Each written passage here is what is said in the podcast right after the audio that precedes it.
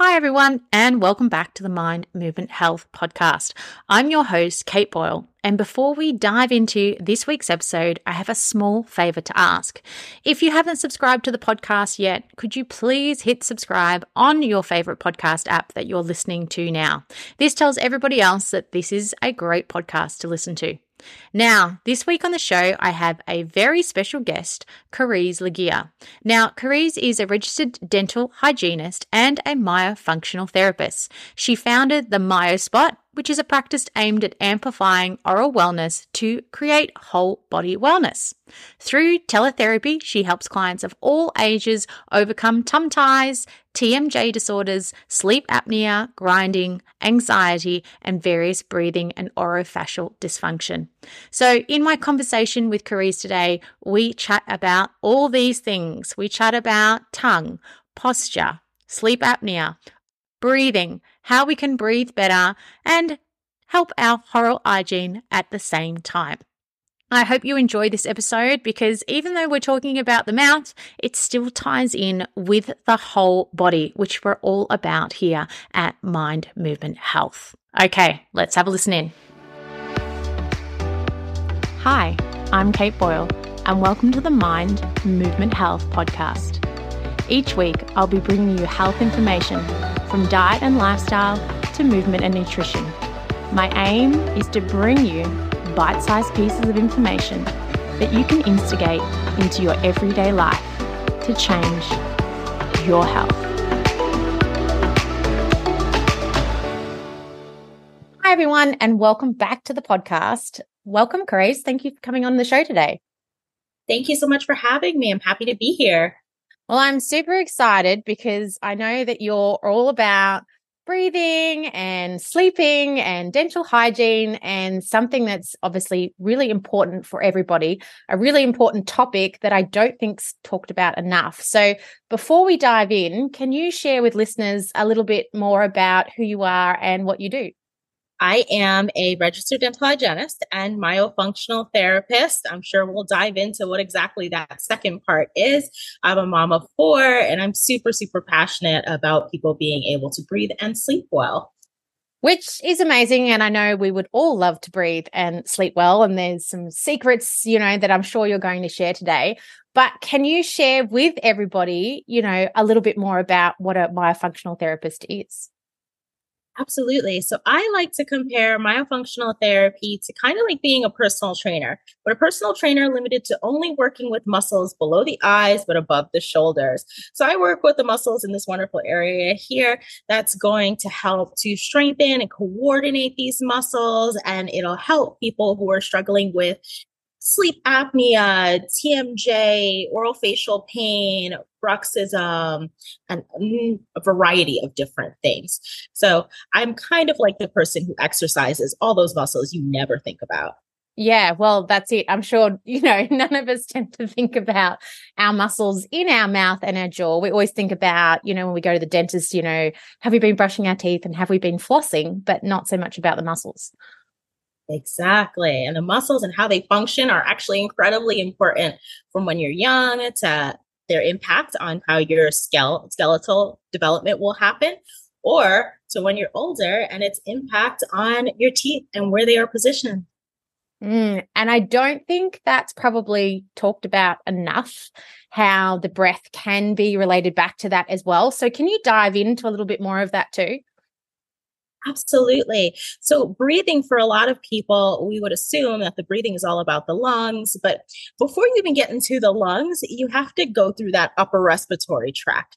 And the upper respiratory tract, it's very important that air flows through the nose as our primary respiration. Now, when people are breathing through their mouth, you're missing a whole lot of benefits of breathing. So, with the nose, our nose is going to help us to filter the air, warm it, humidify it. It's really going to be the start and the epicenter of where we're going to filter out a lot of the bad things that you don't want in your oxygen as your body is taking it in, and where we produce nitric oxide, which is a wonderful uh, binder that's going to help the oxygen bind to the blood receptors. And so that's going to get your hemoglobin going like perfectly. And so when we're breathing through our mouth, we're missing a lot of things. Now, we're also doing a lot of bad things and a lot of harm to our body when we're breathing through our mouth, not just with the oxygen, but breathing as a whole actually does start with the tongue. So, surprise, surprise, who would think that your tongue's involved with breathing? A lot of people like to think of the tongue as just one big, large muscle. In fact, a lot of people have that common myth that your tongue is the largest muscle of your body. Mm-mm. The muscle, the tongue is comprised of eight different muscles that come in pairs. So there's actually 16 different muscles that innervate that tongue. So I like to think of the tongue as an organ. And if it's going to be an organ for anything, it's definitely respiration. So our tongue at rest should sit up against the roof of our mouth while we are breathing that's going to stimulate that nasal floor, our vagus nerve, which we know is so important for vagal tone and our autonomic nervous system regulation. And that's going to really jumpstart everything that's happening so wonderfully and beautifully in the nose.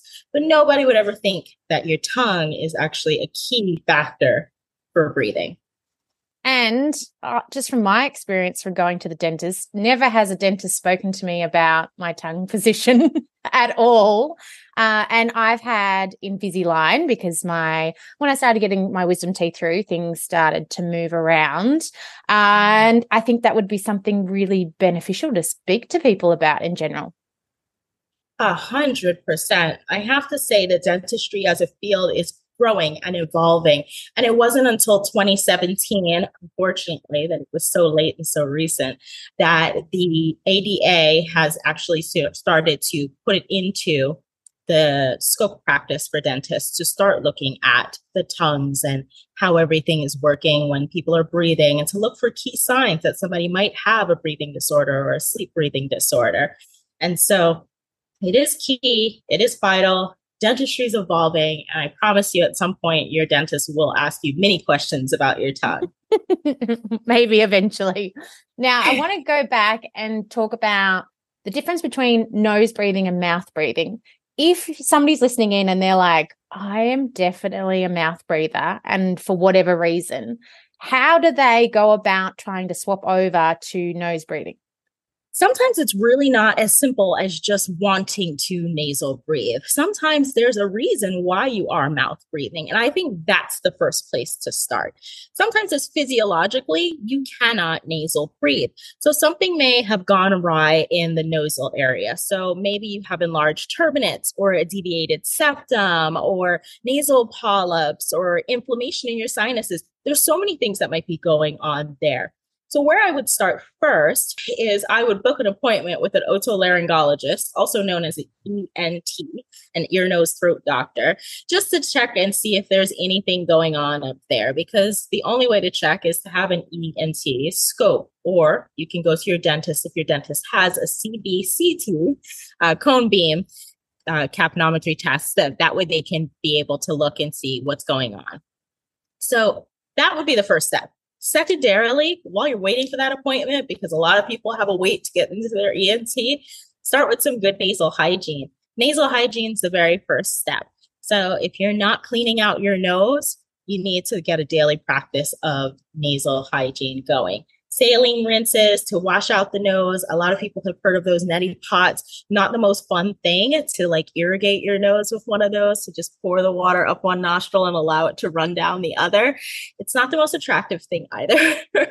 but saline or an irrigation rinse like a neti pot is a really good place to start. And what about, like, I know I have a few friends that suffer from allergies and they have the nasal sprays, they're not the saline, they're the, you know, the pharmaceutical ones. What's your take on those ones? They're good in short term. So if you're on those chronically, I would implore you to dig a little deeper because it might not just be allergies. Like chronic allergies, in the truest sense, is very, very, very rare. If you are on them for extended periods of time, some of those prescription drugs can, you know, prescription sprays, I should say, but they are drugs. They do tend to strip the lining of the nose. And so that makes it even harder for your body to fight off and to, you know, combat and lubricate that lining again and to be able to avoid the histamines that would be causing these actions and congesting you even more. And so they're really good in short term.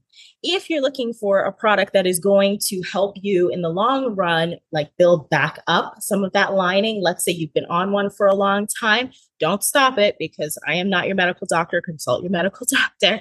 However, you can incorporate a nasal saline rinse that has xylitol in it a really good brand is Xlear. It's spelled with an X, X L E A R.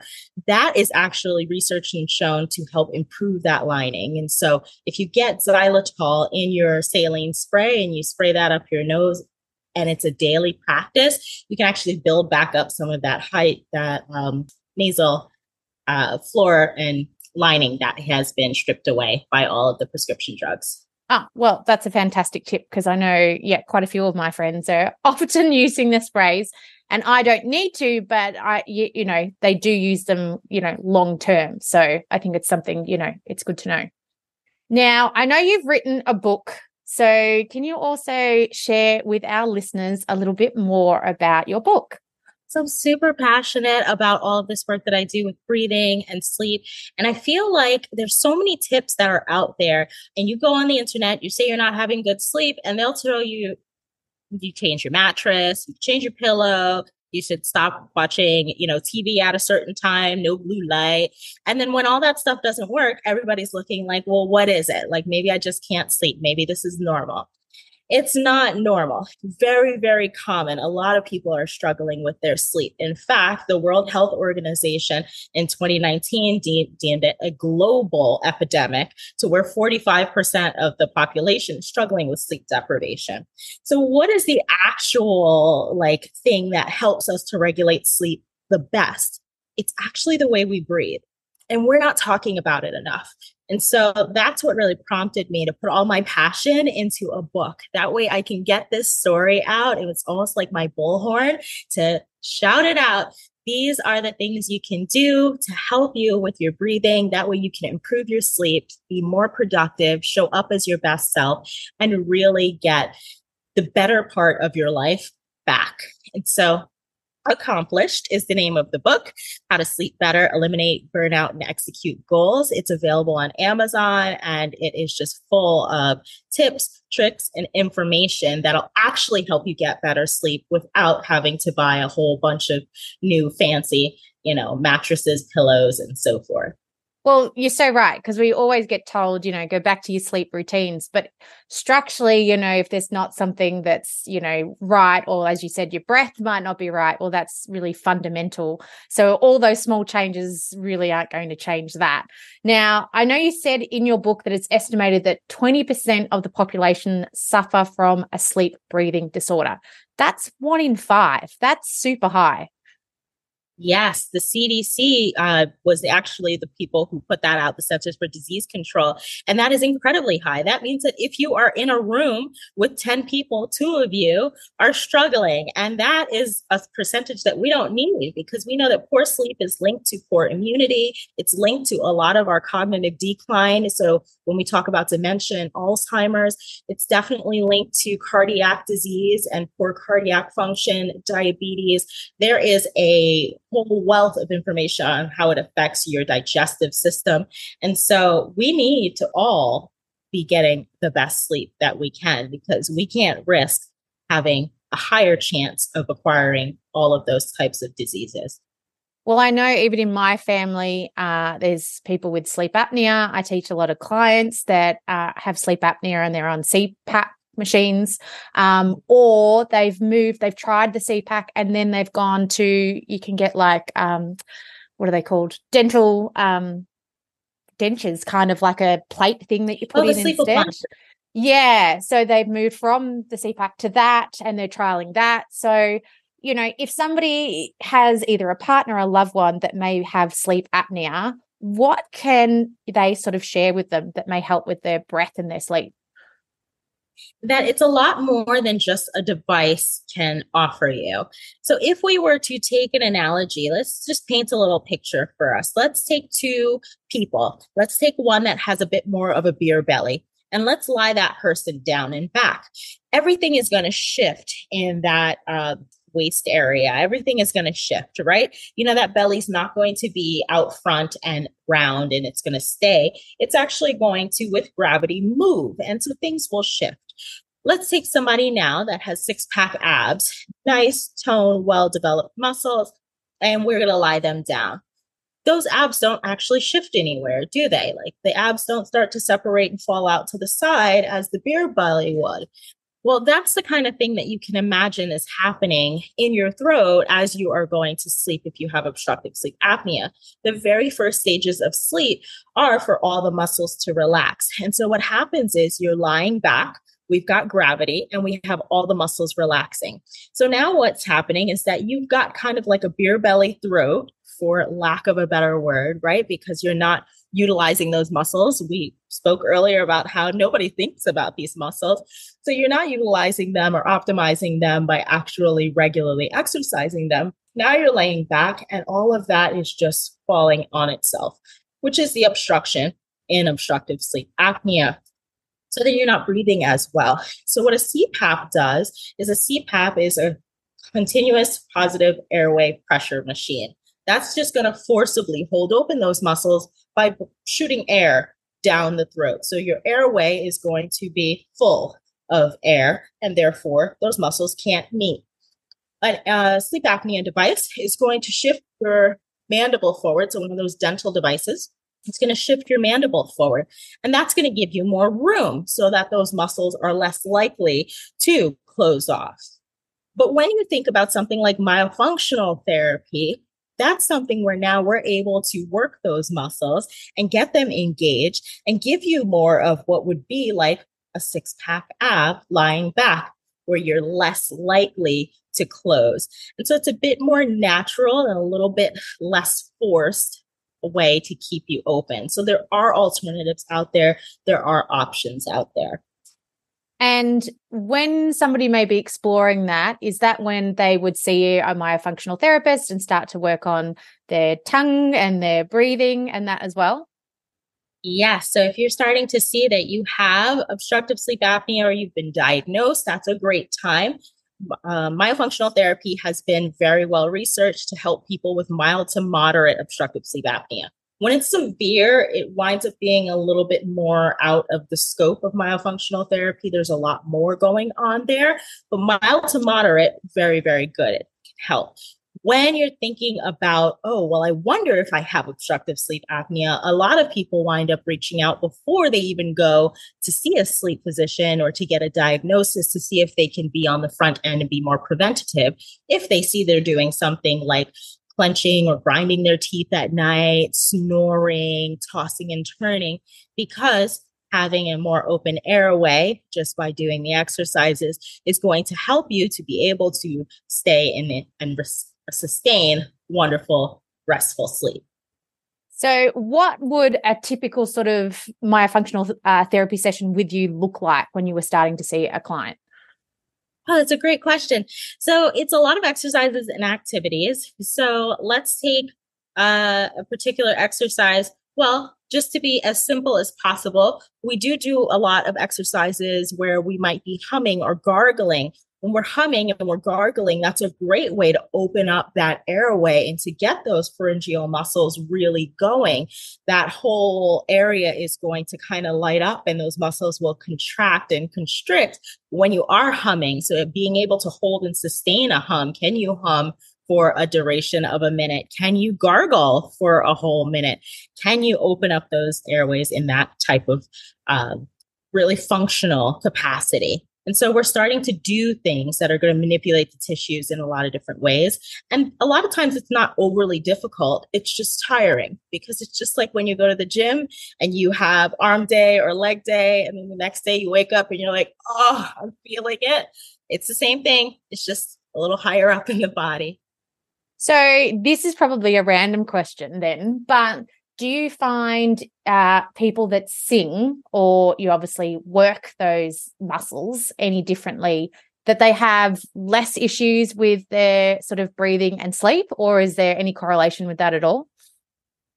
There are some correlations, yes, between people who do active singing exercise, because there's a lot of vocal exercises and vocal cord coaches who do have uh, better airways, for lack of a better way of me describing that. So they have really good airways and it does help for them.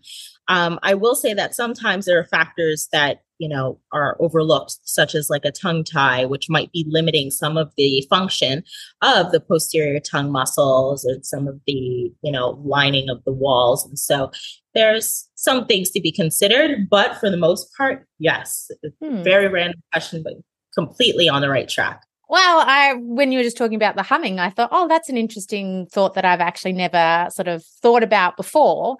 Uh, but just touching on the tongue ties, I know my girls are seven and nine, and when I had them in the hospital, there seemed to be a really big sort of um, push around the tongue ties and checking that they were breastfeeding correctly and didn't have a tongue tie. And I would say, you know, out of my mother's group and that, probably erring on the side of if there was a slight tongue tie, they would correct it there in the hospital, like more than what I would have thought was potentially necessary. Um, what's your take on tongue ties and, you know, how do they affect people with their breathing and that as well?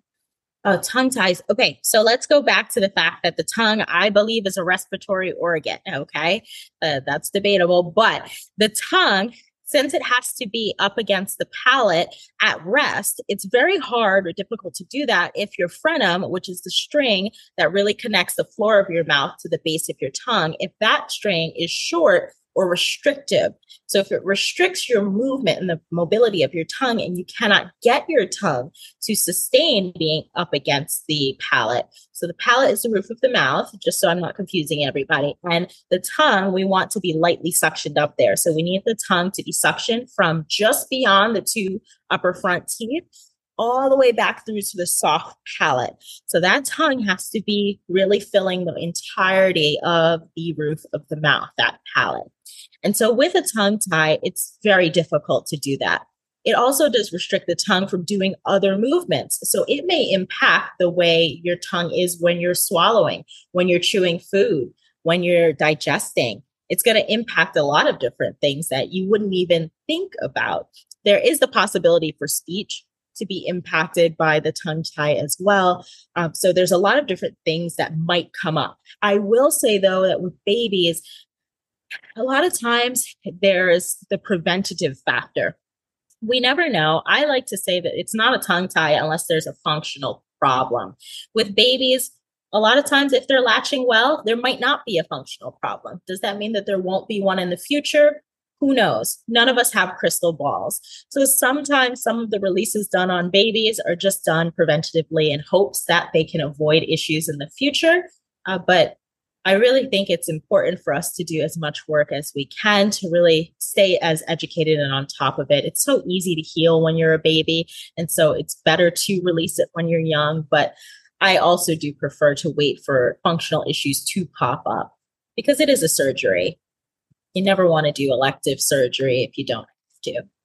So you people as adults will go in and have like a tongue tie released if they've got issues then Absolutely. Absolutely. Lots of them. And they wish that they had done it a lot sooner in their life or that it was done when they were younger. But, you know, it's something where over time, a lot of this dysfunction, if you can't use your tongue properly as a child, it only compounds as you get older. And so when you're older and it's a lot worse and it's obstructive sleep apnea and you've never been able to take a really good breath out of your nose and you're having all these issues between digestion or heart disease and so forth, it's significantly a game changer to release the tongue. Oh, well, that's really interesting. And I think it's good food for thought for people listening in because it may be an area that they haven't even thought about before, too. Absolutely. Absolutely.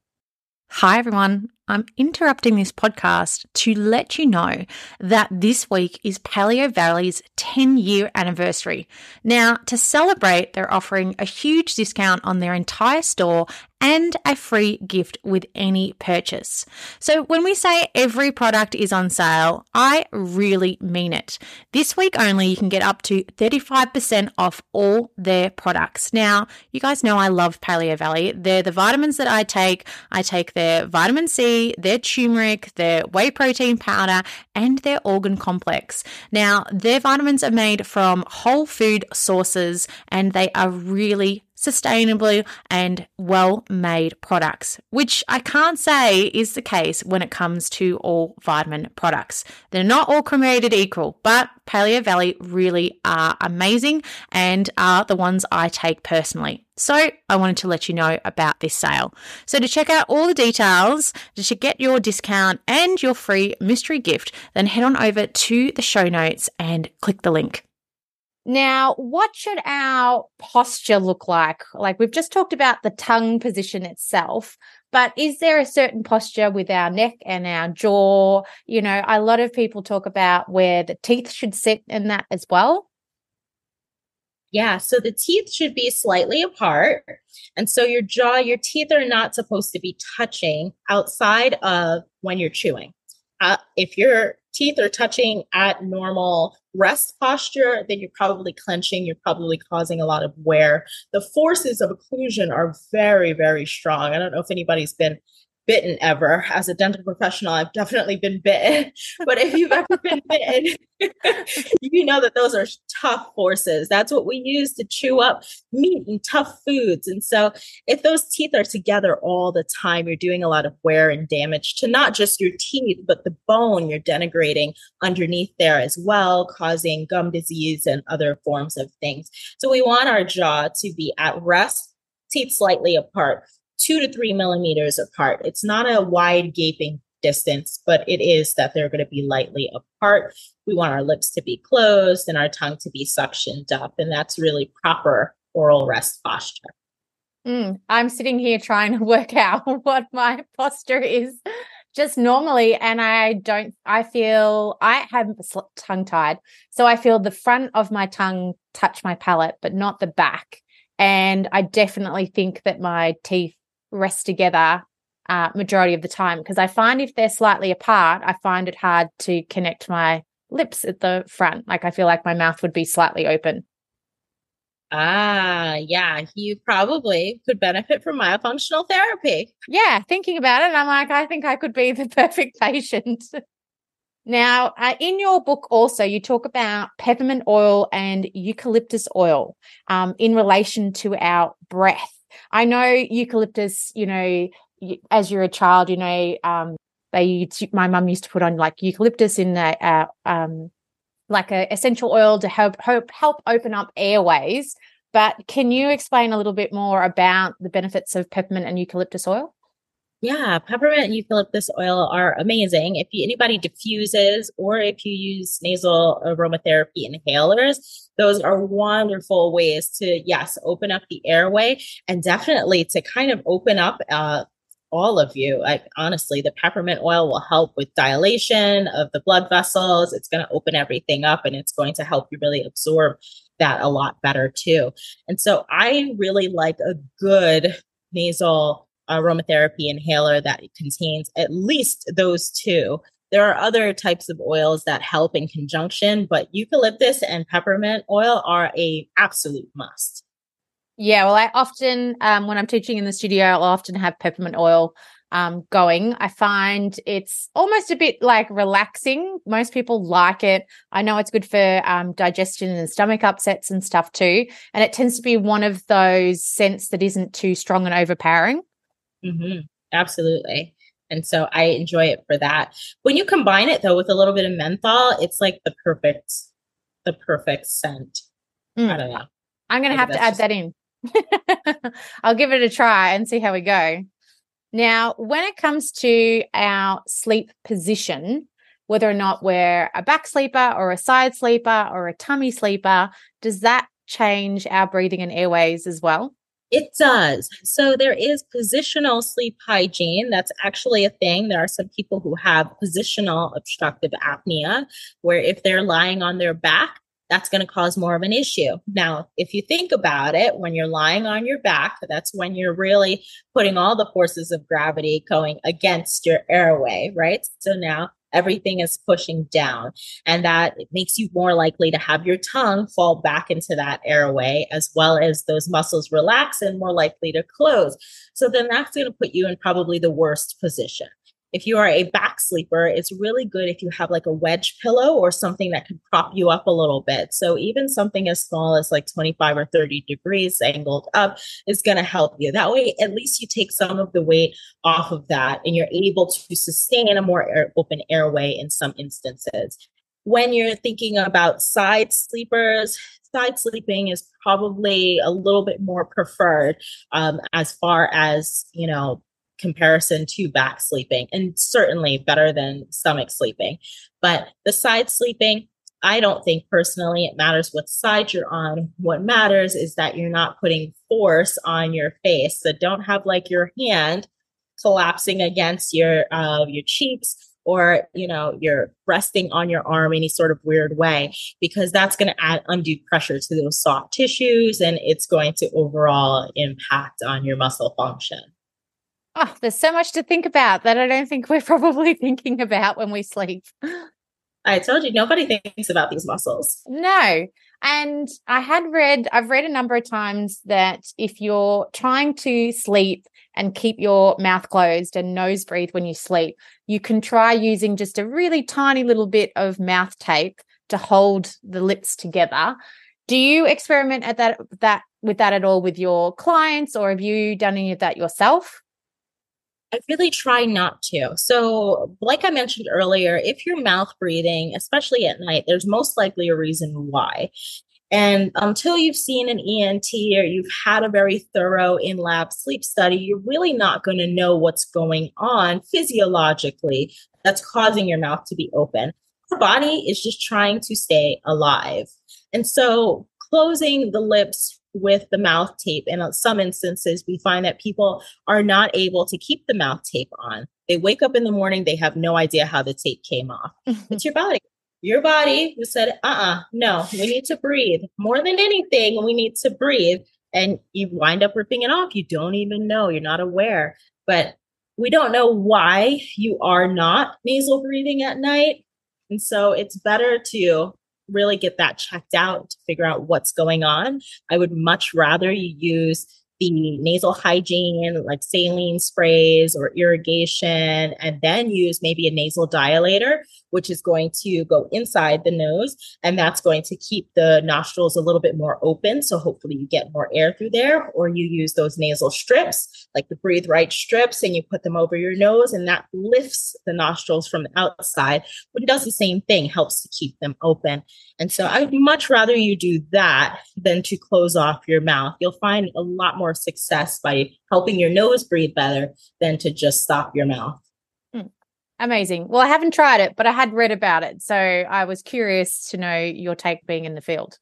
So, where do you see this area of health going in the next five to 10 years? I am so optimistic that in the next five to 10 years, it is going to be something where when you get to your physician, so forget the dentist for right now, when you get to your physician and you're doing your annual physical and they ask you to open wide, when they start looking at your tonsils and so forth, that they start looking at the overall appearance of what's going on there. There are already physicians who are on top of these things, functional medicine providers, uh, more naturopaths and so forth who are leaning more towards looking in and saying, oh, you have a narrow mouth, you have a mandible that's a little too far back, you have a soft palate that is too long and it looks like it's droopy. Droopy, for some reason, a lot of doctors are using like a medical term, and that is not a medical term soft palate might be droopy and they will start saying it is time for you to now go see your dental professional who knows a little bit more about this. So they'll start making that transition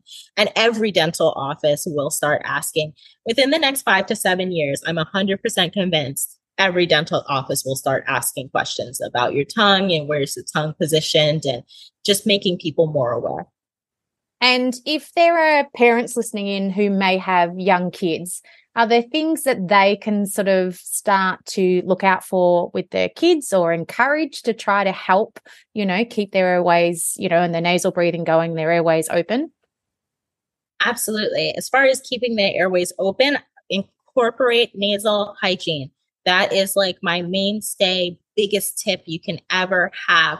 Even if it's just diffusing some peppermint oil or eucalyptus oil in the house, having something is better than nothing. We need to get those nose, um, we need to get the nose as patent as possible. What to look for? It's a clear, clear sign that something's going on when your child is sitting at rest with their mouth just agape. They are more likely than not mouth breathing. If nothing else, we know that when their mouth is open like that, their tongue is low. And that is not the appropriate posture to stimulate nasal breathing. So you could say maybe their mouth is open and they may possibly be getting some air through their nose, but it is not very likely. And so, watching their posture, if they're sitting down having screen time and their mouth is agape, it's a problem. Those chubby, chubby cheeks that we have on some of these kids that you just want to go pinch their cheeks after they get to about the age of three, those cheeks should be more mature. They should have a mature swallowing pattern and those cheeks should be a little bit more flat. You shouldn't have those cute, chubby cheeks. Those are flaccid cheeks. Those are cheeks that need to be worked out a bit more.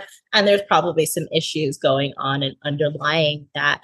If their lower jaw is a little too far back, or you notice that there's a large gap between their upper front teeth and their lower front teeth, that's a big sign, as well as crowding of the teeth. So if their teeth are coming in overlapped, or you're starting to get the sharp tooth appearance, where when their two lower front teeth come in, they're in the back, and then the other two ones didn't come out yet, that's a, a very, very good sign that something's going on and that we need to start addressing it. Mm, interesting. And food wise, should we be encouraging? Does it make a difference if we encourage more foods that we need to chew or softer foods and that as well?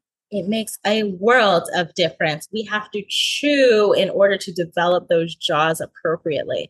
So all of those pouches, get them out of there. They don't need to be sucking on applesauce. Let them bite into an actual apple. All of that chewing is going to help stimulate and get all of their uh, bone development really growing. So when we think about babies and when babies have uh, tooth pain, we immediately give them something to kind of bite and chew and suck on those teethers, right?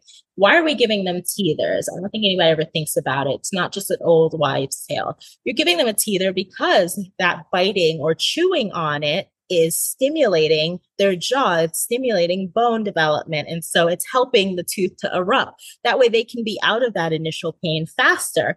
That's not what we think about consciously as to why we're doing it, but that's science behind why we should do that. And so that doesn't end. If we want those jaws to keep growing, they've got to chew foods. They have to be able to get those jaws working and going on a daily basis. So no soft foods, people. Start giving these kids really good foods that they can chew. Raw carrots are like the top of the choices for crunchy hard foods for children. Well, I think that's a great tip. And I think adults can probably take that on board too, because so many of our foods nowadays, you know, and so many of the processed foods, uh, besides being high in sugar, are soft. They're like biscuits and cakes and all of those types of things where you don't need to chew that much. Exactly. And some of those even partially dissolve as you're chewing them. So when people think of hard foods, they're like, oh, like potato chips. And I'm always surprised when people think potato chips are hard foods. Those are not hard foods. They partially dissolve. I mean, you can put it in your mouth and it's going to start to dissolve all on its own without you chewing. So we need hard, crunchy, tough foods in our diets. And I just want to ask too, uh, here in Australia, I'm not sure to what it's like in the States, but kids probably from the age of about 11 or 12 start to get braces um, to obviously realign their teeth. So, how does that work in with you know your experience with myofunctional therapy? And should it you know if they're going to get braces should it be done in conjunction with myofunctional therapy as well? Yes. So actually the father of the whole braces and orthodontic system, Dr. Edward Angle, back in the early 1900s, was actually a part of why myofunctional therapy is what it is today. There was a lot of questioning of why, why is there malocclusion? Why are people developing teeth that aren't coming into the right positions? And it's not a thing about genetics and it's not a thing about, you know, just the teeth are, they're born when they are where they are. It's actually the soft tissue pressure pressures and the continuous pressures that are put on the skull and those hard tissues that make a big impact on where those teeth wind up and how our skulls develop. And so it's incredibly important as to why they even become people who need braces when they're in that age that these muscles have not been working well.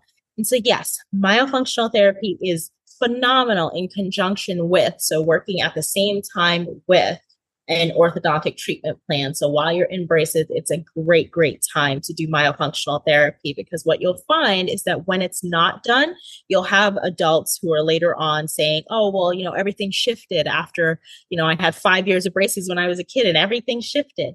And people are accepting that as normal, but it's not normal. We should have the ability to retain stability in our dental arches. And that only comes from having that tongue up against that palate, maintaining that stability. It's going to act as like a scaffold, really holding everything together. Well, that's really interesting you say that because I have a few friends that had braces when they were young in their teenage years, and now they're in their 30s and they've uh, the teeth have moved around and they've gone back and gotten Invisalign, to kind of fixed up the movement that's happened the second time around. Yes, yes, that's very common. I see that in my practice a lot. And then once we start working together, everything becomes more stable. And so sometimes people do have to do a second round of the braces, or sometimes if people catch me early on, then we may be able to, you know, help just get things a little bit more settled before you go into that second round. Amazing. And I always uh, finish off our interviews by asking my guests if there's one thing that listeners, after listening to this podcast, could go away and instigate straight away. What would you recommend? I think you already know what I'm going to say nasal hygiene. Start cleaning that nose. Get into the daily habit of cleaning your nose. We clean so many other parts of our bodies. We shower, we wash our hair, we brush our teeth, we clean everywhere else. We even clean out our ears. Some people use the uh, cotton swabs and clean out their ears. But the nose, it's so important. We have, you know, weeks we can go without food. We have days we can go without water, but not many of us, if any of us, can go but for a few minutes without air. And so, if you're going to take care of something on your body, make sure it's your nose because that is what's really giving and bringing and sustaining your life. Oh, amazing. I think that's a fantastic tip. And like you said, I don't think many people are, are doing that. So, it's a uh, good sort of step just to add into your daily routine. Absolutely. Well, amazing. Thank you so much for coming on the podcast. Can you share with listeners where they can reach out, connect with you, and um, grab your book as well? Absolutely. So the book accomplished you can find on Amazon. It's available in a Kindle format and or paperback. It's available worldwide globally. So feel free to get that from Amazon. You can reach out with me if you're interested. I do free consultations. You can schedule right on my website. It's themyospot.com, T H E M Y O S P O T com. It is a wonderful resource for information as well. So if you're looking to learn more about myofunctional therapy, you can look on my website or you can follow me on social media. I'm on TikTok, Instagram, and Facebook at the Myo Spot. Amazing. And with your consults in your practice, do you do online as well as in person? I do. I do because um, I know just from listeners before, they've sort of said to me, Oh, I just don't think, you know, online would be as good as in person. Um, but I said it definitely can be because you can see everything. And, you know, if you need to obviously examine stuff, you can see all of that too. Exactly. You wind up learning a lot about yourself too when you do it through teletherapy. So when you do it in person, you know, you always have the benefit of somebody to touch and to feel and to do and whatever. But when we're so much more accustomed to all of this stuff virtual. And so when it's virtual, you're giving more information. So I'm handing you information. Does this feel like this? Does this feel like that? And you start to learn so much more about yourself and how your muscles move and how they feel. And so I actually prefer working virtually. I think that it is enlightening on all ends. I learn a lot and everybody else does too. Amazing. Well, thank you so much for coming on the podcast and sharing such a wealth of information. It's been such a pleasure having you on. Thank you. I had a great time. Thanks for listening in to the podcast. Please hit subscribe to be updated for each time we release a new podcast.